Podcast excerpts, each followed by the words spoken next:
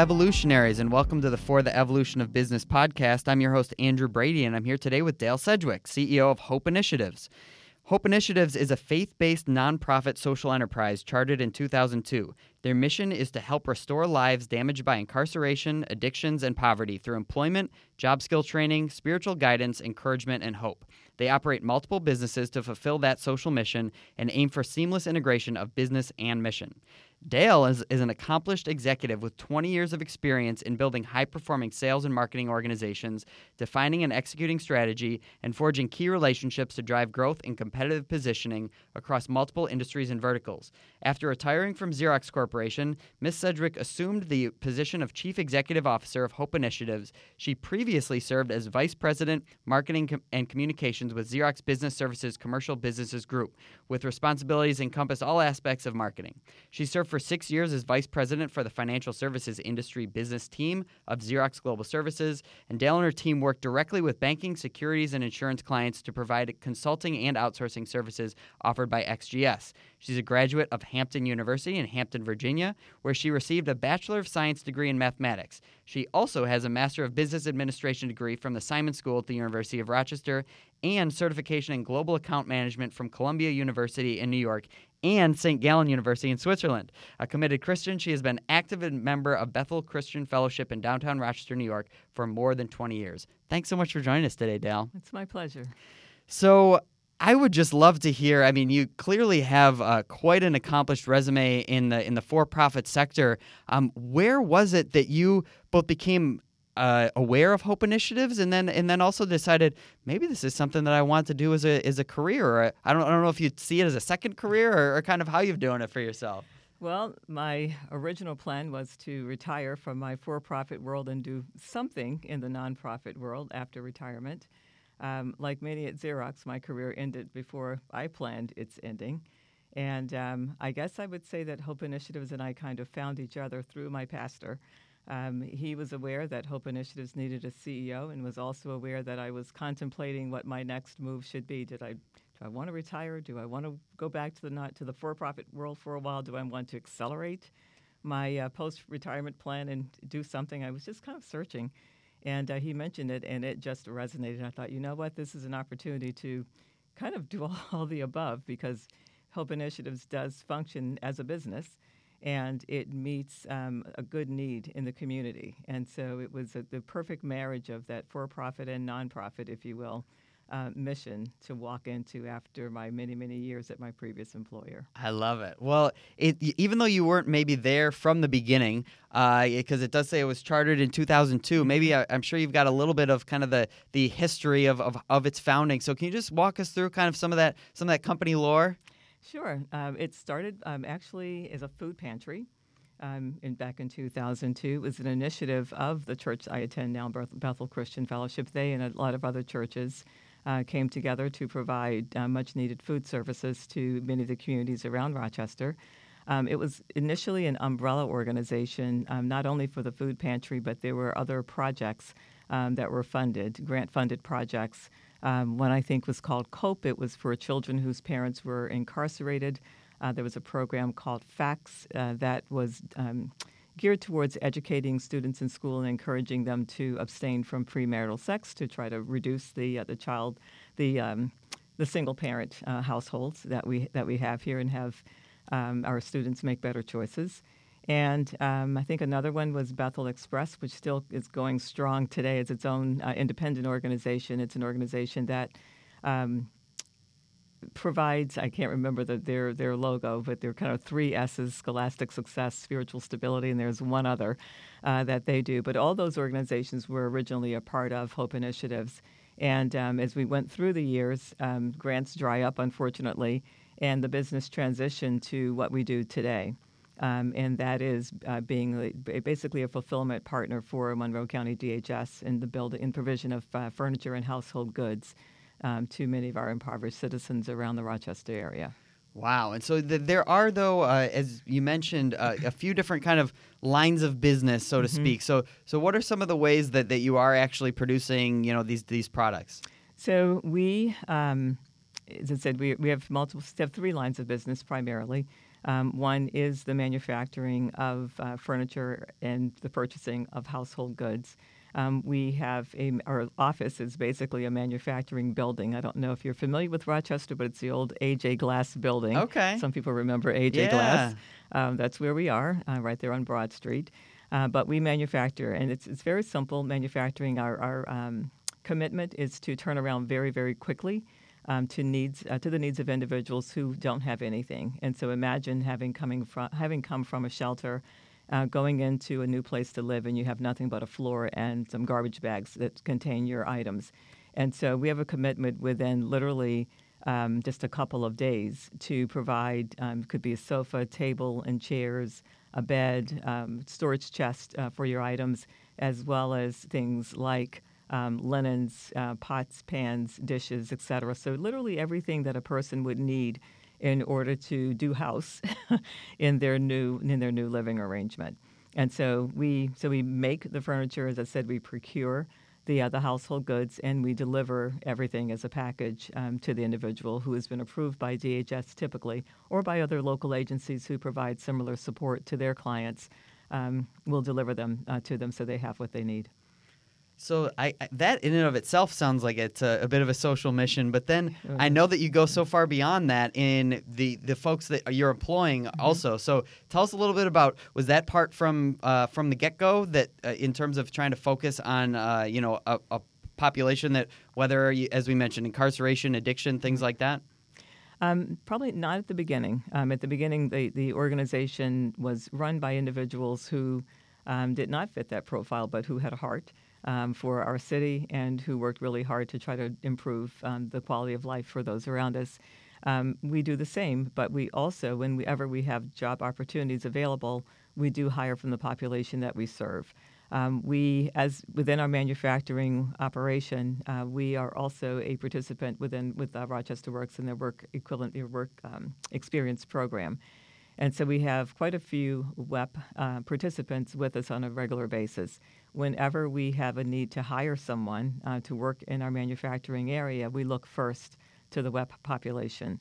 Um, because many of them do represent the, the some, some of them are individuals who have come from incarceration, some have been have struggled with addictions. Uh, many are you know, have experienced generational uh, poverty, and so we were delighted to be able to to choose from that population first whenever there is a job opening in our manufacturing area or in our move and delivery team. We also have a move and delivery um, and storage business as well. So obviously, uh, or maybe not obviously, but but you know, working with those types of populations, I think a, a job is is something that could really be a game changer for them and their their life trajectory. But uh, there's so much more beyond just a job that, that someone like that needs to be able to help uh, you know rise up from their circumstances. So what other are you working with other organizations or what other kinds of things are, are often those folks needing uh, to to be successful? Yeah, we are. We're fairly independent in terms of the way we operate, except that we do, as I said, work with individuals who come to us from Rochester Works and from other um, other agencies that provide reentry programs or that provide job training uh, programs. They or or um, not so much job training. They need a, a, job training outlet for individuals that they may be um, encouraging through a, a, just a, break from their addiction. Um, so um, we will. So we will provide. Um, we have a, what we call a life coach office uh, within our um, building, and that's a really important part of what we do. Um, they are geared towards uh, providing some of those job readiness and retention skills uh, for the individuals who come to us, whether from another agency or from Rochester Works. And those job readiness and retention skills are things that you may take for granted, but really are needed and don't necessarily exist within individuals who haven't worked ever or who haven't worked for a very long time. So those could be things that are simple as um, how to come to work when you're scheduled, uh, working after you arrive and not punching in and then taking a walk down the street. Um, things like showing initiative. When you're finished with a task, do you sit down and do nothing, or do you get up and ask for something else to do? Being flexible, being able to, uh, let's say, if you're if you're making tables today, are you willing to learn how to make beds tomorrow? Um, so those kinds of skills are the kinds of skills that employers say they're looking for. I've had conversations with many employers who will say, "I can teach them to do the thing that I need to have done in my my organization." But I don't have the time to teach someone to come to work or to how to resolve a conflict or um, come to work on time or show some initiative when they get there or, or be able to follow direction. I need them to come to me with that. And so we try to reinforce, demonstrate, and reinforce those kinds of skills within our work environment and having individuals work and they really do work when they come they don't this is not a place where you'd come to kind of sit down and watch or you know look at your your watch and then leave at the end of the day you actually are working and so you're forced to learn to be flexible and to come on time and you know to do all those things that are important to employers our life coaches we have two people um, who are serving in that capacity right now um, they try to observe individuals uh, not only as a group and try to um, to demonstrate those skills and to make information about those things available and to find opportunities to reinforce and to recognize when we see one who's someone who's really improved. Um, they will also identify individuals in, in the cooperation with our um, shop floor supervisors and operations manager. Uh, they may pull someone aside who is showing a deficiency in a particular area and work with them specifically on how to improve in that particular skill.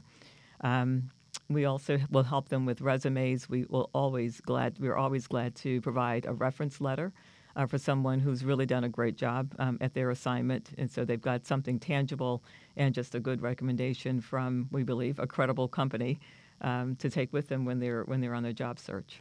Great. So so it sounds like part of your model is is a, a, a good start, right? To, mm-hmm. to give them some of these opportunities, but ultimately you're hoping that they can they can go on to to other employment. So how long is someone typically with your organization? Does it kind of vary based on their own progression and development, or? And so it depends. Um, if they are assigned to us as a part of a work experience program, uh, they can be with us anywhere from six to 12 months. Sometimes it's a lot less than that. Um, we don't. We, we're glad to see them go if they found a job sure. while they're with us. We're, we're very happy for that. Um, some individuals are there for the full six to 12 months. That really is dependent upon how long um, their their assignment is deter- their assignment is determined by Rochester Works in that instance, and so we don't get to decide for ourselves when they shall leave. It, it just depends upon whether they leave to get another job or. In, unfortunately, if they're not meeting the objectives, they're not showing up when they need to show up, and so forth, we may have to ask them to leave earlier than, than planned. Um, individuals who we hire range anywhere, I'd say, from we have one person who's been there for 14 years, believe it or not. Um, I'm very happy to say that the um, operations manager is a good example of, um, of a person who came to us as a as a WEP employee and um, has been with us now for five years. Uh, he's worked his way up from being a WEP employee to someone who developed excellent skills with our um, computer numerical control in our welding shop, and now is our operations manager. As I said, he's been there for five years. Um, our administrator has been with us for five years, uh, came to us as, as a WEP um, as a part of the work, work experience program. So, um, like I said, anywhere from two all the way up to 12 or 14 years seems to seems to be the uh, the practice there. Well, that's beautiful. No, I mean, if if those that are that are able to stay and are progressing mm-hmm. and, and able to find opportunities to, to grow inside the organization, that's that's great too. I'm wondering if we kind of go to the other side of the of the employee experience, so to speak, in terms of that intake. Um, you, you, mentioned you're getting them from other organizations. Mm-hmm. Is there any kind of uh, interview process, or how do you kind of determine whether or not you think they're ready for this this next step with Hope Initiatives? That's a good question. We really do rely upon the other organizations to assess the readiness of an individual to leave, say, a recovery program, um, or to take the next step to an organization like ours if they've been on different assignments um, with the work work um, experience program. So it we really do rely upon our partners to do that. We obviously have a stringent uh, process for hiring individuals, like any any company would. Uh, but we're pretty open, actually, in terms of individuals who can come to us for work experience. We're, in fact, uh, we're quite unique in that we will take individuals um, with a variety of backgrounds. We don't uh, rule them out because of um, felony convictions and things of that nature, we'll take them and um, try to find that, that, that thing that makes their eyes sparkle in terms of what they like to do, uh, with the hopes of getting them used to the idea of working and um, in the habit of working and excited about doing something that they really enjoy doing someday. Mm, that thing that makes their eyes sparkle. I love that. So, so what kinds of things then are you looking for? Again, because some of the things that maybe would be disqualifiers for other organizations Mm-hmm. aren't for you. So, what are some of the things that you are looking for when you're going through your your hiring process? For the hiring process, we really are looking for someone who um, has demonstrated that they, just like any other employer, are you going to show up? Are you going to come to work? Are you going to work diligently uh, while you are there? Um, we do look for, if they've had work experience outside of ours, we do look for transferable skills um, that can play well and uh, help them in within our environment. Uh, but more than anything, we look for integrity, uh, reliability, um, flexibility. Well, it's such an impactful way to um, to give that give that chance. Um, you know, sometimes sometimes it's a second chance, but I've, I've said that before, and some people are saying, well, you know, a lot of these people never had a first chance. You know, the That's way true. that their their their lives and their their childhoods and their experiences were set up, but um, giving them that chance and and looking at. Um, what kinds of opportunities they maybe did or didn't have coming up through Rochester um, or, or wherever they may be from. But what are some of the things that you're seeing? Um, are there ways that we can kind of stem this tide, uh, you know, in Rochester more more broadly if we're trying to make more more systemic changes? Are there are there things based on you know common challenges that you're seeing of, of the what got some of the folks that you're working with to, to where they are, or things that we, we could really work on? Well, our, our belief is that a job really is one of the most fundamental things that you need to have if you're going to if you're going to address a poverty issue, which Rochester obviously has.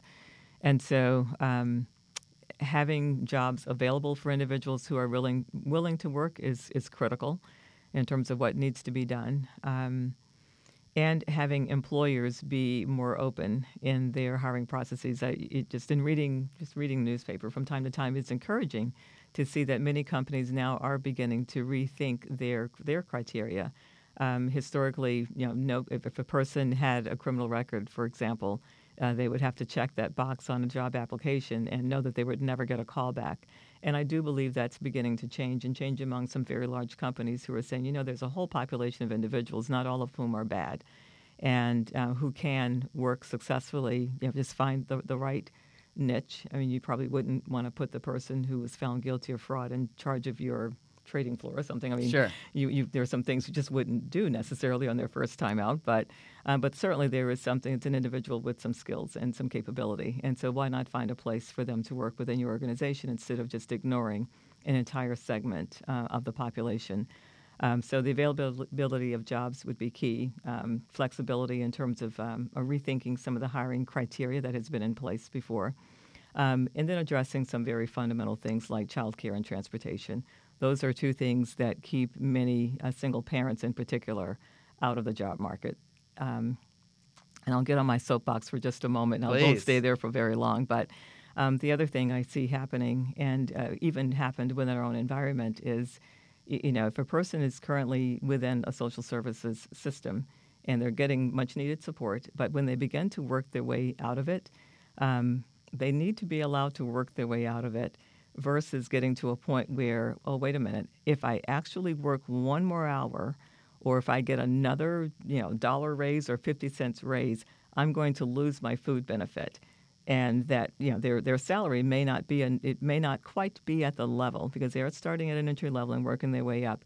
It isn't at the level where they can afford to fully lose their benefits. But I've heard so many people say that they're afraid because they'll lose their, their, their benefit as they're starting this their, their path uh, towards independence. And so somehow or another, we need to um, design our system so that a person is no longer afraid of losing a benefit before they can really afford to do so. Yeah, the, the benefits cliff, as I as I've heard it Yes. termed, right? You know, Yeah. there, it creates some perverse incentives for actually trying to work your way out of the, the situation. Yeah, it does. It does. So you have a incredibly inspiring, uh, you know, social mission. But as as you have right on your website there, uh, that you are a, a seamless integration of business and mission. So how do you kind of try to how do you try to balance the the, the purpose and the profit? Well, I don't see it as a balancing act as much as I, I see it as you know one depends upon the other. Uh, you cannot accomplish a purposeful objective without being profitable. If you have no money, you can't do what you need to do, and so you, you have to be profitable in order to accomplish a purposeful mission. Um, without a strong purpose, you're, you're just chasing something that's empty. And so I, I really see them as very much interconnected, and that's that's the culture we try to build within our organization. Is just a strong appreciation for um, for what we do, not just a strong appreciation for. Hey, I've got a paycheck. Um, but a strong appreciation for what we do and the need to do it efficiently so that we can continue to do it. Yeah, so uh, you know, I, I think that again we were, we were talking before we got started in terms of that kind of that integration, that conscious with Mm-hmm. that capitalism. Right. Um, but but in in in in the long run, I think there there's all kinds of research that has shown that you know these conscious capitalism organizations by by having that mission, by giving back to the community, by treating their employees well. People stick around at the company longer. The community wants to surround and support them. The customers become more loyal. All these sorts of downstream impacts um, that really, in the long run, do lead to some, uh, you know, mutually beneficial outcomes for purpose and profit. Have there been any kind of instances throughout your your time where you've had to make some maybe maybe in the short term that it was a tough decision on the on the profit side to you know to impact that purpose or or kind of making because sometimes the, the trade-offs in the short run Right. um, I'm, I'm totally with you in the long run Yeah, I mean, every company I think has to make decisions. uh, You you you, you have to maintain your, your bottom line, and so um, I, I know in our history there have been times when uh, employees have been told, "Okay, you know, we we need you to." Take off a day or so, or, or go home early, or something like that, in order to, to make sure that the, the bottom line stays strong and healthy. Um, I fortunately haven't had to do that in the last uh, couple of years um, that I've been there, but um, those kinds of things definitely are, you know, they're never completely off the table in terms of an option uh, that you may need to deploy at some point. Um, we certainly have had to, I guess the biggest sacrifice we've had to make is in the design of the furniture and the household goods that we provide to our individuals. If you were to come to our location, um, you would see beautifully designed um, sofas with nice armrests and things of that nature on them that were the kind that we could make before the cost of materials began to creep up on us and really skyrocket. And now they're very simple. We do not have armrests, and so we, we really have had to comp- had to um, scale back on the just the design of um, of what we provide, and that that kind of hurts because you really want individuals to have. Um, something they can really be proud of and something that we can be proud of. And that's that's very nice and, and so forth. And trust me it's very simple. And that's that's a necessity. And it, it is one of the things that we've had to do in order to make sure that we maintain um, a profitable business so that we can continue our purpose Yeah. So so what what then as you are um, you know operating your business, I, kind of broad strokes, um, you know, rough estimate. What does what how much is the actual procurement and all the all the revenues that you're that you're bringing in um, from the business uh, versus things that need to be grant funded? Like like to what extent is it is it kind of sustainable as is, or how close to? Well, believe it or not, we don't have any grants, and so it is 100% No sustainable. kidding. No kidding. We, um, I shouldn't say none. We have a, we, we just were pleased by our banking partner actually recently with a small grant. Uh, that was really kind of them, but um, and we were probably going to change that. Uh, and honestly, I'm seeking, um, actively pursuing grants now. Um, but up to this point, uh, we really. Um, we will apply for an occasional um, grant uh, from local partners, um, but largely uh, we are we are 99.9 percent uh, funded by the by putting our elbow you know to the grindstone every day, if you will. That's incredible. So I, I you know, I think that the the ability then uh, when you have when you're able to do that, the ability to to grow and to, to hopefully scale both your your mission and your impact along with your business uh, becomes much much e- not easier, but um, easier than if than if it was dependent on increasing your grant funding. So. Um, that's really neat to hear that you're able to do that. So, what are some of the ways other than being able to you know be profitable or at least break even um, you know what are some of the other ways that you do measure success what are some of the other you know ways you measure what matters So we um, we take in about 200. Believe it or not, we have about 200 people who come across our, our, our door through the course of a year.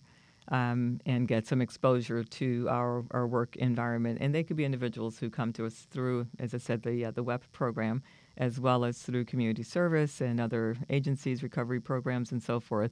Um, our main measure is the extent to which those individuals walk away with skills they didn't have, and so we'll ask them um, what they've what they've learned. Um, the, the, the, the thing that we look for most, though, is whether or not they were able to leave and get a job, or at least leave with a referral level. So ideally, they would leave because they leave us because they they found a job someplace. Um, next to that, they've left with uh, with having demonstrated good enough skills so that we are glad to recommend them and write that referral level as they continue their job search. Um, worst case, they walk away with skills and with a work ethic that they that they didn't have before. It may still need some some honing and some improvement and some brushing up, um, but at least they are a step above or a step beyond um, where they were when they came. At least they have an appreciation or a feeling that work is not a bad thing to have in your life. It's a good thing to do. Um, so those are the things that we kind of we look at and we really measure. We really are about having individuals improve their lot in life. Um, and even in some cases, it's a matter of having a person feel good about who they are. In many instances, they, you know, people come with some pretty deep wounds. And um, if we can even get them to recognize um, that they are a person who has gifts and skills and talents, um, they're loved and they have purpose and all those kinds of things, then uh, that's a kind of a first step to becoming a more productive individual. Mm, yeah, yeah. There's definitely some quantitative things, but there's some things some you just can't measure. absolutely. Um, are, are. are, there any then, uh, whether whether you want to share names or not, but are there any kind of success stories other than those that you, you mentioned already have, have been able to grow inside your organization? Any that mm-hmm. have, you know, that stand out to you in terms of those that have gone on to great success elsewhere? Well, let's see. I won't mention names, but I can um, individuals or places, I guess, where individuals have gone. Um, in fact, I just saw a gentleman yesterday. I was at a car dealership. He's there and has been there now for two years as a salesperson. He's one of their best salespeople. Go Jabin. I will mention his name. He's awesome. Um, a young lady left to go work at Wegmans. She came and really did not know what she wanted to do uh, with herself. And we, we will conduct something called a kind of a job readiness assessment. It's a it's a fun little card game, uh, courtesy of a person at my church, David Vickers. I will mention his name. Thank you, David. Um, but it's a it's a card game in that it forces you to really think about what you like. And so you may start with I don't know 50 some odd options for things that you'd like to do with your life, and you'll end up with maybe two or three uh, by the time you're done with with sorting through and really thinking hard about what you really like.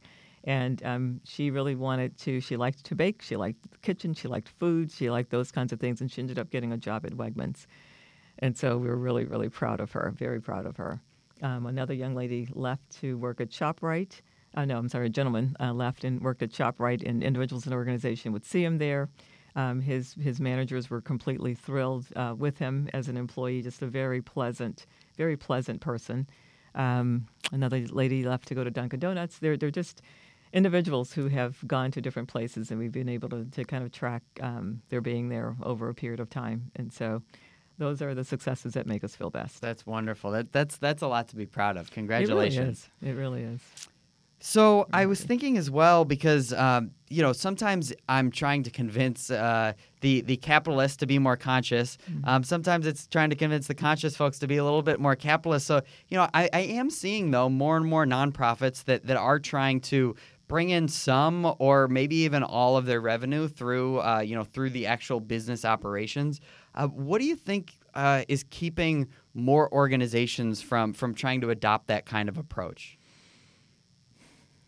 I, I do think it's it's more um, culture and just the ingrained um, perspective that a company is there to to maximize share, shareholder value. Um, if that's what you've been taught and that's what you know how to do, then that that's what you're going to do, and you're going to feel good about it because that is that is what profitable companies do. They maximize the value of their shareholders. They they give money back to their shareholders. Um, but all companies, most companies, especially large organizations, also have some level of social responsibility. And so, ideally, um, they would be able to convince their boards and their shareholders that um, sharing some of the profit with the, within their social responsibility function is a good outcome as well. You know, to have an impact not just on individuals, but directly uh, on the communities where companies do business as you then have made the transition from 20 plus years at Xerox and in a for-profit, you know, sales and marketing and you know mm-hmm. that that sort of realm to now being in a in a smaller uh, nonprofit organization, what is what is the transition for you been like, just in terms of I don't know leadership style, or has there been anything along the way that has kind of surprised you that you weren't expecting? I think the biggest um, transition for me, not so much from for profit to nonprofit again, because we, we have to function as a profitable business, um, but size. um, there's, there's no one behind me to do the stuff that needs to be done for the most part. So um, you really do have to roll up your sleeves and do more than you ever thought you'd do. There, there is no large support staff that can kind of take care of all the, the nits and the details behind a strategy or a program or initiative or on some days the bathroom. So you really do have to just jump in and, and do what needs to be done. Um, in terms of leadership, um, I, I, think it really has reinforced the need to master the mix between being a servant leader and a strategic leader. Um, you're not going to survive in a, in a social venture um, if you aren't willing to put yourself um, aside and, and not necessarily do what, what suits you best. Um, and the thing that puts your puts you out front, you have to put the people you serve uh, first, and you really have to think about um, what what would be most beneficial for them, beneficial for your company, so that you can continue to serve, but what's beneficial for them as well. And so that that servant leader has to be uh, has to be mixed extremely well with that strategic leader who says we're going to be here in five to ten years as well. Hmm. Yeah, I've never heard it quite termed like that, but being able to being able to blend those two mm-hmm. aspects. Mm-hmm. So, has there been anything kind of in your journey that has uh, that has made you into more of a servant leader, or any kind of advice that you would give to, to listeners that are somewhere on that journey? And then I guess the corollary as well to to become a more strategic leader. Well, I guess in order to become more of a servant leader, I'd say do something you really love. Um, it's hard to, to be a servant or to, to put yourself, um, you know, have yourself somewhere below the, fir- the first thing on the list if you're not doing something that gratifies you uh, personally as well. And so go, you know, solve a, a problem, look for an issue that you really feel passionately about, and set about trying to get that done. And you'll find that you are you're behaving more as a servant leader leader than um, and someone who's who's really trying to to do what it takes to get themselves ahead. Um, in terms of being a more strategic leader, it's hard. I will say that because you are busy doing other stuff, but. Um, I don't know. I don't know that I have specific advice for how to become more strategic, except that you do have to yeah, always think about um, the competitive environment. Um, there's always someone else who may be doing something um, that you're never you're, you're never the only answer. And so uh, making sure that you are thinking about the competitive landscape and thinking about how you can be better, what can you offer uh, that perhaps others can't offer. Um, anticipate where things are going, and so just you know, what what's lying ahead. If I look at, as I think about the environment and and so forth, and you know, whether it's the economic environment, social environment, what have you, what what's looming? You know, what's uh, what's likely to occur, and how can we provide an answer or a solution or at least some ingredient uh, to help address uh, what what seems to be coming down the pike. Hmm. All right, yeah, because I mean, again, as you're as you're blending those two things, and clearly in kind of this social entrepreneurship space, I think, especially you know, a, a lot of young people come in and they want to create some kind of social enterprise or at least a a socially conscious, socially minded business. Um, any anything kind of in that journey of, of lessons learned along the way that that it would be different than a traditional entrepreneurial journey? I'm not sure there is. Um, you know, knowing that you're you're going to utilize your profit in a different way. You're going to invest, you reinvest your profit, you know, back into the business, and so your business model will be a, will be slightly different um, ideally you'll be profitable enough so that you can continue to grow and, and serve your, your, your clients and or your, your constituency, not your clients, but your, your constituency and the, uh, the audience that you, you hope to address and improve something for. Um, but I think the diligence that you need to put forth in order to develop a profitable business plays in a social venture as well. Yeah, you're you're taking on taking on a little bit, little another another layer of complexity, but uh, but it's definitely a lot of similar principles. Mm-hmm. And I think um, you know teamwork matters uh, probably matters more. We tend to function, as I said, pretty independently, but I think increasingly um, in in the social environment, the purposeful environment, um, you know, the, the, the, challenges that we try to address are big. They're, they're big, they're, they're overwhelming. And so uh, increasingly um, figuring out that partnership network um, will be very important for, I think, a successful social venture. Knowing uh, where you can make an impact and where you need to rely upon someone else, and you know, in order to really address a particular issue. So, among our listeners, then that kind of invites the question. I'm, I'm curious if there's anything, whether from from businesses that, that may be potential customers, mm-hmm. or um, or maybe hiring some of the folks that, that have been through your program, uh, or some of those collaborative partners that you're mentioning. What if if there's listeners around Rochester that are really inspired by your story and want to figure out ways that they could help or get involved or become a collaborative partner? What kinds of help you know do you most need? Well, um, so we always want people who are who are trying to get their lives together, and so having a good steady stream of individuals who are willing to come, roll up their sleeves, and learn how to work. Um, so if there are agencies who are looking for places to to put their people. Um, in order to gain that experience, we're, we're, we're here, we're willing, and as I said, we're, we're we tend to be very accepting. Um, we do run a manufacturing organization, which means that there is a lot of equipment that needs re- constant repair or constant replacement. And so, if there are larger companies that have equipment that may be obsolete for them, it may be a jewel for us. And so we certainly do look for that that big brother who might be able to uh, look over our shoulder and uh, help us to meet some of those those kinds of needs, uh, or even just a good skilled technician that can come in every now and then and help us to uh, to keep things running. Um, that's always good. Um, we don't take an awful lot of donations for um, upholstered furniture and things of that nature because we don't have a good, reliable way of, of making sure that it's completely cleaned. But um, we do accept donations of working appliances and things of that nature um, so that we can continue to serve our, our clients. So uh, those are just, I guess, a short list. We do have a, uh, a page on our website uh, where we do tend to list some of the things that we are in need of. So I'd invite anyone to join up, go to our web- website, www.makinghopepossible.com. Kind of a long word, all one word, Making Hope Possible. And um, you can see more about what we do and, and what we need.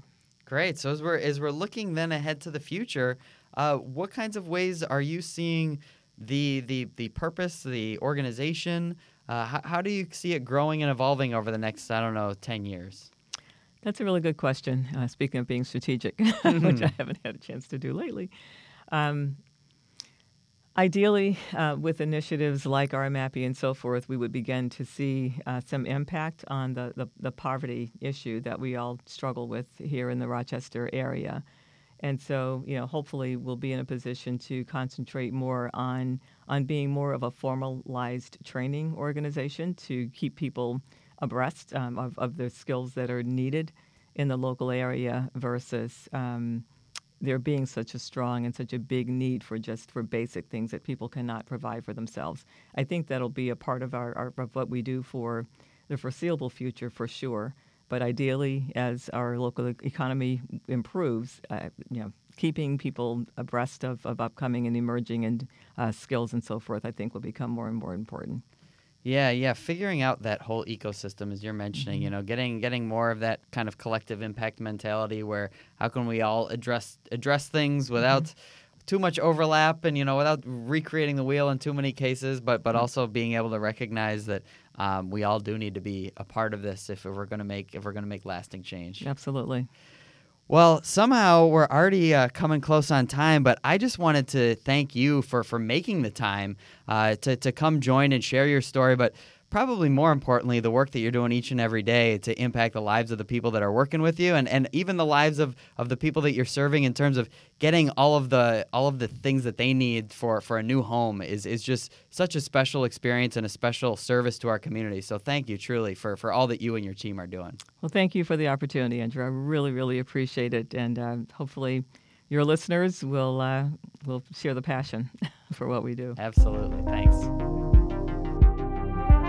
Thanks, as always, to all the evolutionaries out there listening across more than 30 countries around the world. We hope that you found it to be both inspirational and full of actionable insights to guide you on your own evolutionary journey. We've grown this movement entirely by word of mouth, so if you know someone who might find value in listening to this episode, we'd be deeply grateful if you'd share it with them. And of course, make sure you're subscribed on your favorite listening app so that you're notified as soon as we release new episodes each week. Together, we can evolve business toward a more conscious capitalism.